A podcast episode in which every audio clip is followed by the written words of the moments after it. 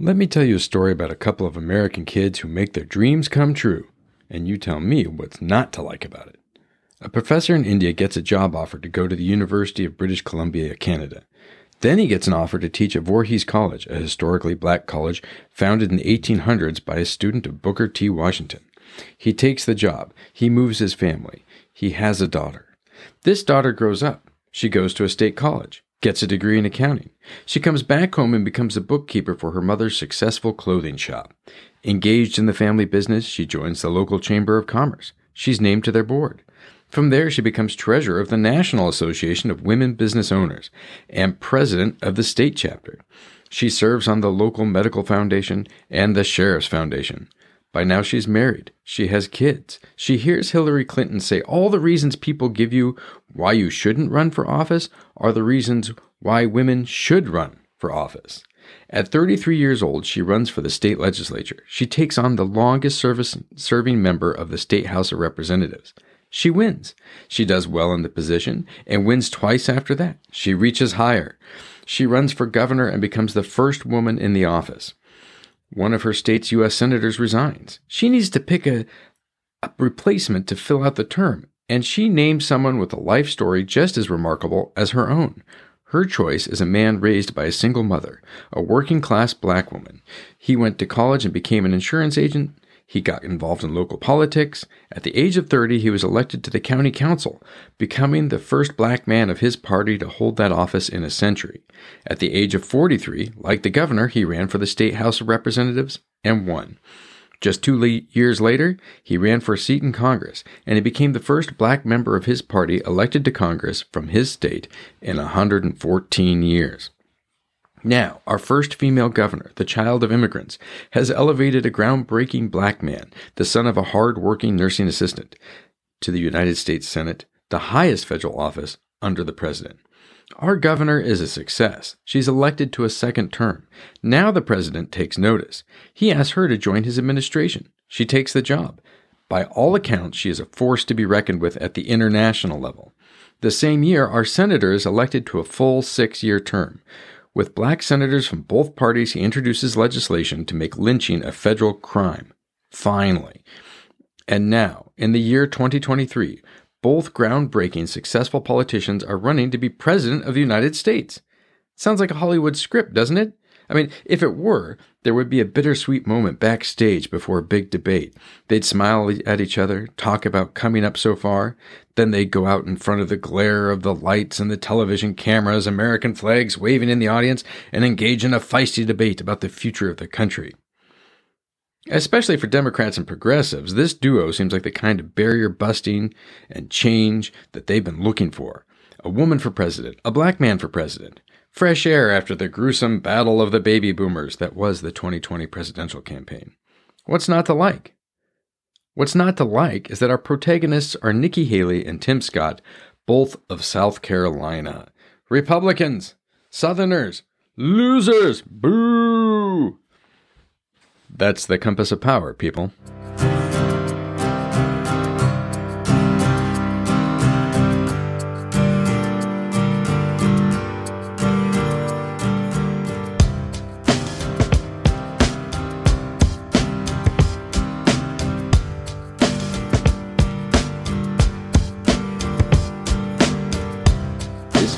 Is dedicated to a single proposition that place is politics. If American politics were about the things we think they are about, then the presidential runs of Nikki Haley and Tim Scott would get a different reception. We used to say that political differences were philosophical, that each of us considers whether government intervention in the economy is good or bad. We consider to what degree states should differ with one another in law, whether the judiciary should interpret the Constitution or read it literally. Based on our philosophy of law, we then vote for candidates who align with us. But that's out. Lately, the pundit class has taken to the idea that politics and all of culture are inseparable from race, that the United States was a permanently structured institution, uh, privileging one race at the expense of all others. And that structure leads us to the current political system in which white people vote against not white people in a contest for raw power. Related to this is the concept of political polarization, that we sort ourselves into like minded groups of conservatives and liberals, Republicans and Democrats, and then we blame the other side for all that is wrong in the world. Those camps line up neatly along race, education, religion, and other demographics, bringing us back to a white versus non white, uh, sexual minorities versus straights, uh, America by identity paradigm. Nikki Haley and Tim Scott pose interesting challenges to those theories. That they have made it as far as they have in a Republican dominated state is problematic for theories based in race and gender. Polarization, on the other hand, doesn't seem to explain why neither one is known for scorched earth politics in a party that elected the most scorchy of all politicians, Donald Trump. If the path to victory was clearly running as hard right as you could, wouldn't they run hard right? Place gives us a better frame, both for why Scott and Haley think they have a shot and why their personal politics are what they are. Their home state, South Carolina, is the originator of Southern culture. Completely separate from the Pilgrims and Puritans of New England, South Carolina was founded by would be English aristocrats. Like the Yankees, the Carolinian plantation owners spread west. The Deep South, as we know today, is an extension of their planter culture founded around Charleston and moving west. One reason I came to believe that place is the same as politics is that uh, a few years ago I read my way all the way through American history. After I read a few books, I notice one small state keeps coming up South Carolina. You don't usually hear a lot about South Carolina on national news. I'm up in the Pacific Northwest, and South Carolina is not like a place we talk about very frequently. Like Iowa, Every four years, it has a chance in the spotlight during the presidential primary. It's not Texas or New York, California or Florida. It's not a major population center, a major economic center, or even a particularly big state geographically speaking. But in the history books, South Carolina looms large. Again and again, it appears as the antagonist, Andrew Jackson faced down the state over nullification. It's the home of Vice President, Secretary of State, Secretary of War, and Senator John C. Calhoun, who used his brilliant political mind to argue for states' rights and to perpetuate slavery. The Civil War started in South Carolina when the locals fired on federal troops at Fort Sumter. South Carolinian Strom Thurmond was among the first of the Southern elite to leave the Democratic Party over the Voting Rights Act of 1965. He served another 38 years until he was 100 years old. And now, two of the state's leading politicians are running for president. But you ask, isn't the Palmetto State always on the losing side? South Carolina has a long history of just being shut down. It could not nullify federal laws it didn't like. It could not treat people like property. It could not beat the North in a war. It could not deny voting rights to people based on their skin color. Over and over again, the North has stepped in and put a halt to South Carolina's policies, and by extension, the Deep South's policies. As late as 1974, South Carolina's seats in the General Assembly, the legislature in which Haley and Scott would eventually serve, were assigned as if it were the U.S. Congress. Counties took the place of states. Seats were apportioned by county, with each county receiving a certain number of representatives based on population, but never less than one every county was assigned one state senator, just like every state, whether it's California or Kentucky, is represented by two federal senators. The U.S. Supreme Court ruled that the South Carolina system violated the one person, one vote principle. That is, that each person should be proportionately represented. You can't just say, well, no matter how many people are in a county, you still get one representative. What if there are five people in that county? South Carolina had to give up that system in favor of the national version of how our democracy should work. So today, why would anyone from that state think they could win a national election? Look to the compass of power. The center of power in any democracy is the place where you find the most votes. In the United States, that geographic point has been drifting south and west for decades as the population has moved south and west. Part of the great American migration to the south can be credited to the north by outlawing slavery, going after Jim Crow, ensuring voting rights, and, as South Carolina's Tim Scott helped do, make lynching a federal crime, the North has made the South more socially acceptable to Americans living in the North. It's now more comfortable for Americans to move to the South. You can listen to a previous episode about the wave of black Americans moving to the modern South, where their ancestors had lived for generations. Today, young black professionals can move to Georgia or Tennessee knowing that they will be able to find good jobs, vote, and hold office. So, first point any politician who can credibly win in the South has a major building block in winning the presidency. Winning that culture over is truly more important now than it has been in 150 years. Point two the Republican Party is the party of the South. The South and the North always have a major political party under their sway. For a long time, the Republicans were the party of the North. All the black men elected to office in the South after the Civil War were Republicans. Scallywag, by the way, is not pirate talk. It's a term meaning a white person who voted for Republicans in the post war South. The Southern elites were Democrats for more than a century, all the way back to the time of Andrew Jackson. But the Voting Rights Act of 1965 was a big deal. It empowered a totally disempowered political minority in the South, and that was a big deal. After that, the elite of the South were done with the Democrats and started moving over a generation to the Republican Party. That's the big switcheroo in party control. Today, the Southern elite controls and moves within the Republican Party. Their opponents mostly live in the South's growing cities, and who belong and they belong to the opposite party, the Democrats. And uh, this is the same pattern we saw during Reconstruction. Haley and Scott are members of the modern Southern elite. Thanks to some of that racial progress that was forced on the South, their skin color is not a barrier to joining the elite. It's worth noting that South Carolina's current Republican governor, Henry McMaster, recently appointed Brian Gaines Comptroller General. That makes Gaines the first black constitutional office in South Carolina since Reconstruction. Although Haley and Scott have said their experiences as minorities have shaped their own views, those views are otherwise exactly what you would expect from Southern leaders.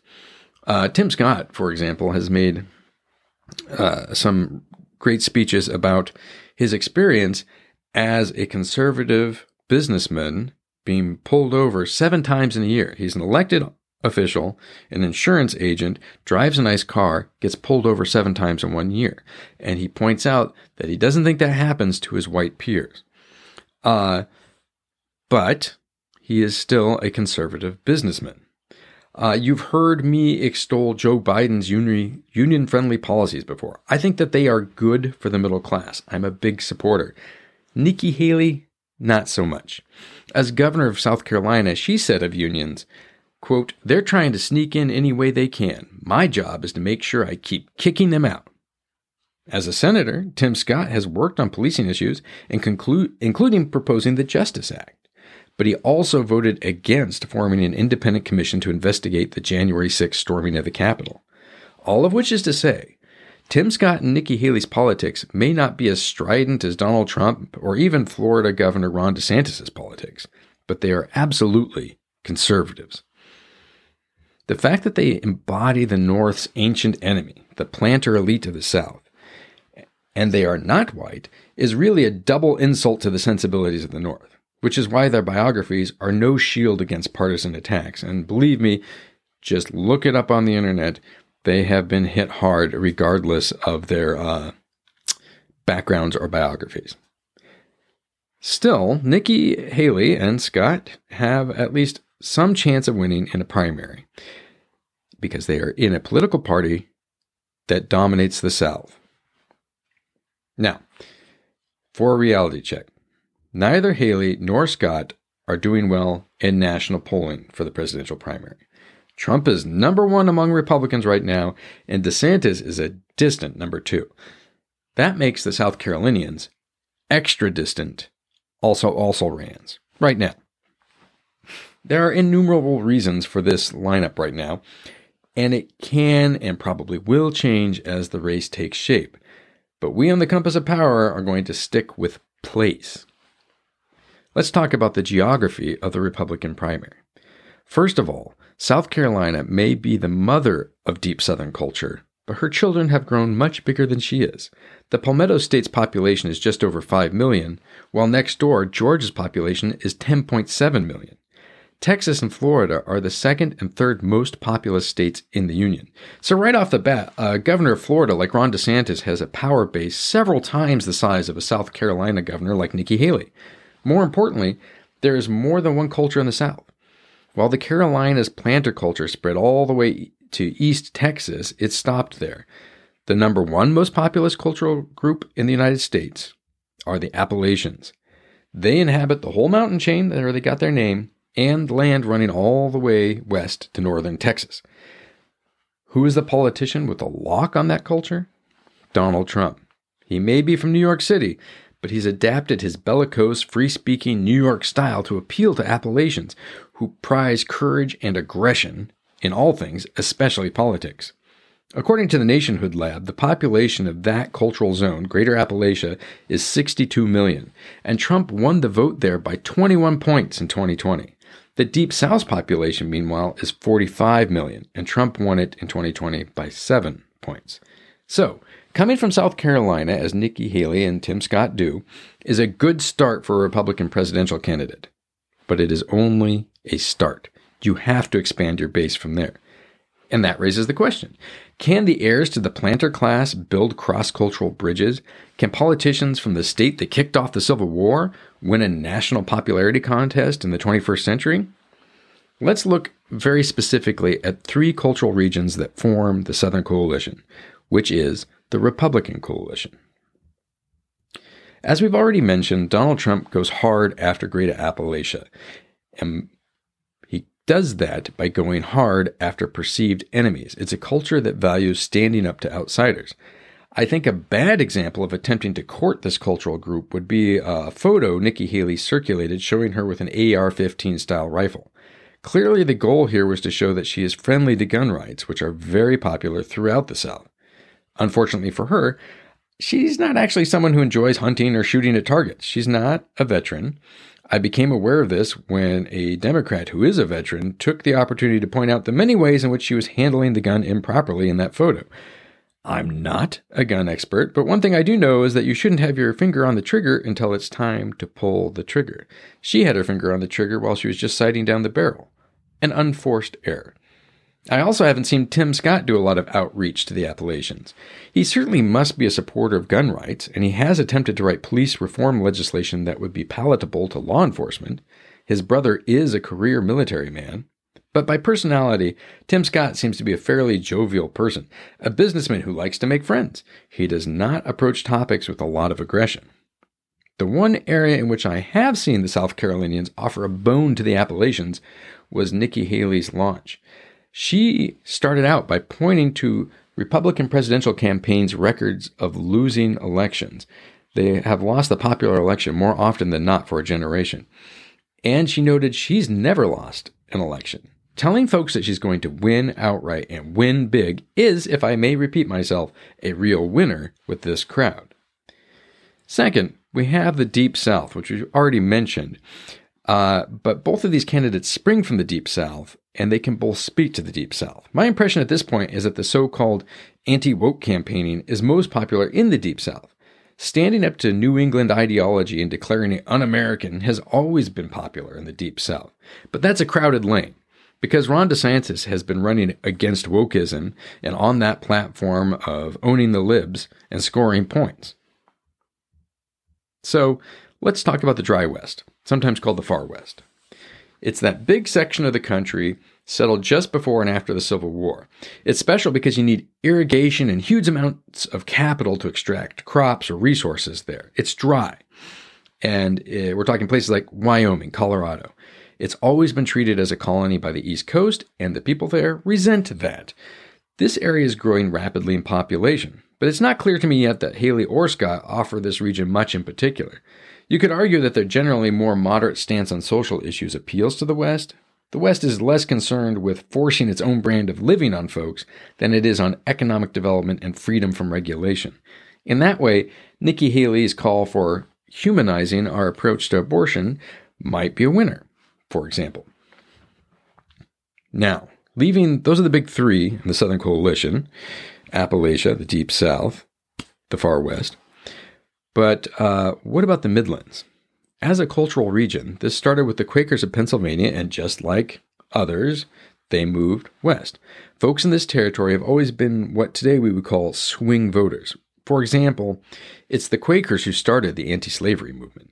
But when the Yankees took up the banner and headed for civil war, people in the Midlands were split on the issue of shedding blood to end a moral wrong.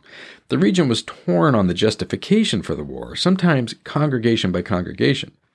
You've heard me say in other episodes that Joe Biden's secret power is that he's from Delaware. Although it's a small state, Delaware includes areas of the Midlands and the Tidewater area of the South. I think that's given Biden the ability to speak to both audiences. He's shown he can win with the underclass in the South, especially black voters. That's how he won the primary in South Carolina and the general election in Georgia. But he's also familiar enough with northern expectations to compete in places like Wisconsin. Can Scott or Haley talk with the Midlands? Funny enough, that's one of the first questions that will be answered because Iowa is the only state dominated by Midlands culture, and it's first up in the primary season. Maybe Tim Scott's sunny optimism and we'll take it as a come attitude will help him with Midlands voters. He said at a recent event, quote, If we are going to achieve another American century, it will require those of us who agree and those of us who disagree to have the civil public forum to debate the serious issues of our time. Will that sell in the heartland?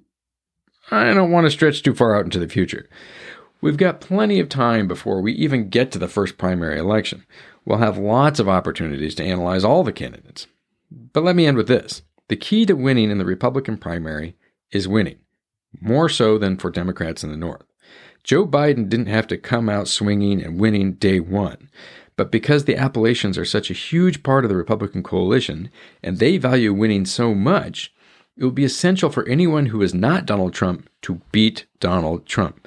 That may seem obvious, but I don't mean it in a gaining enough support to cinch a nomination sense. I mean that in the sense of in order to become the king, you will need to kill the king. It's possible that our mainstreamed South Carolinian contestants will politically wound Trump in a place like Iowa, because in that environment they can beat him simply by showing more nuances and moderation to a crowd that puts less emphasis culturally on all out political warfare. We'll see. It's going to be fun. That's it for today. Hey, uh, please leave me a great review somewhere or tell your family, tell your friends, spread the word. It's the compass of power, a different way of looking at politics, and one that I think serves us well as we head into another presidential election cycle. Peace.